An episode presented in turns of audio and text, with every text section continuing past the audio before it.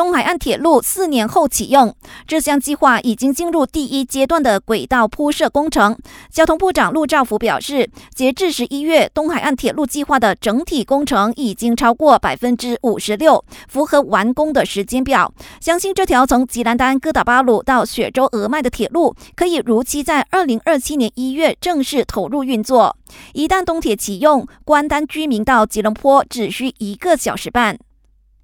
国内诈骗案猖獗，但在今年，警方就接获了三万多宗商业罪案投报，当中九成都是诈骗案，被骗走的金额超过二十一亿令吉。全国商业罪案调查总监拿督斯里南利尤索夫提醒，诈骗分子诡计多端，还冒用国家诈骗应对中心 NSRC 的名义来行骗，民众千万不要上当，因为 NSRC 是一个提供民众举报诈骗活动的平台，警方是不会通过 NSRC 打电话给。受害者的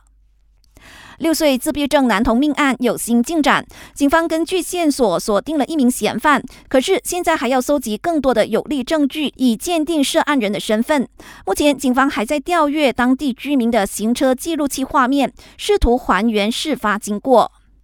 最后，国盟国会议员向政府投诚的风声再起。土团党五级甘当区国会议员拿督赛义阿布胡辛表示，接下来还会有七到八名国盟国会议员表态支持首相拿督斯里安华。不过，土团党宣传主任拿督拉扎里辟谣，坚称党内不会再有第六名议员背叛国盟。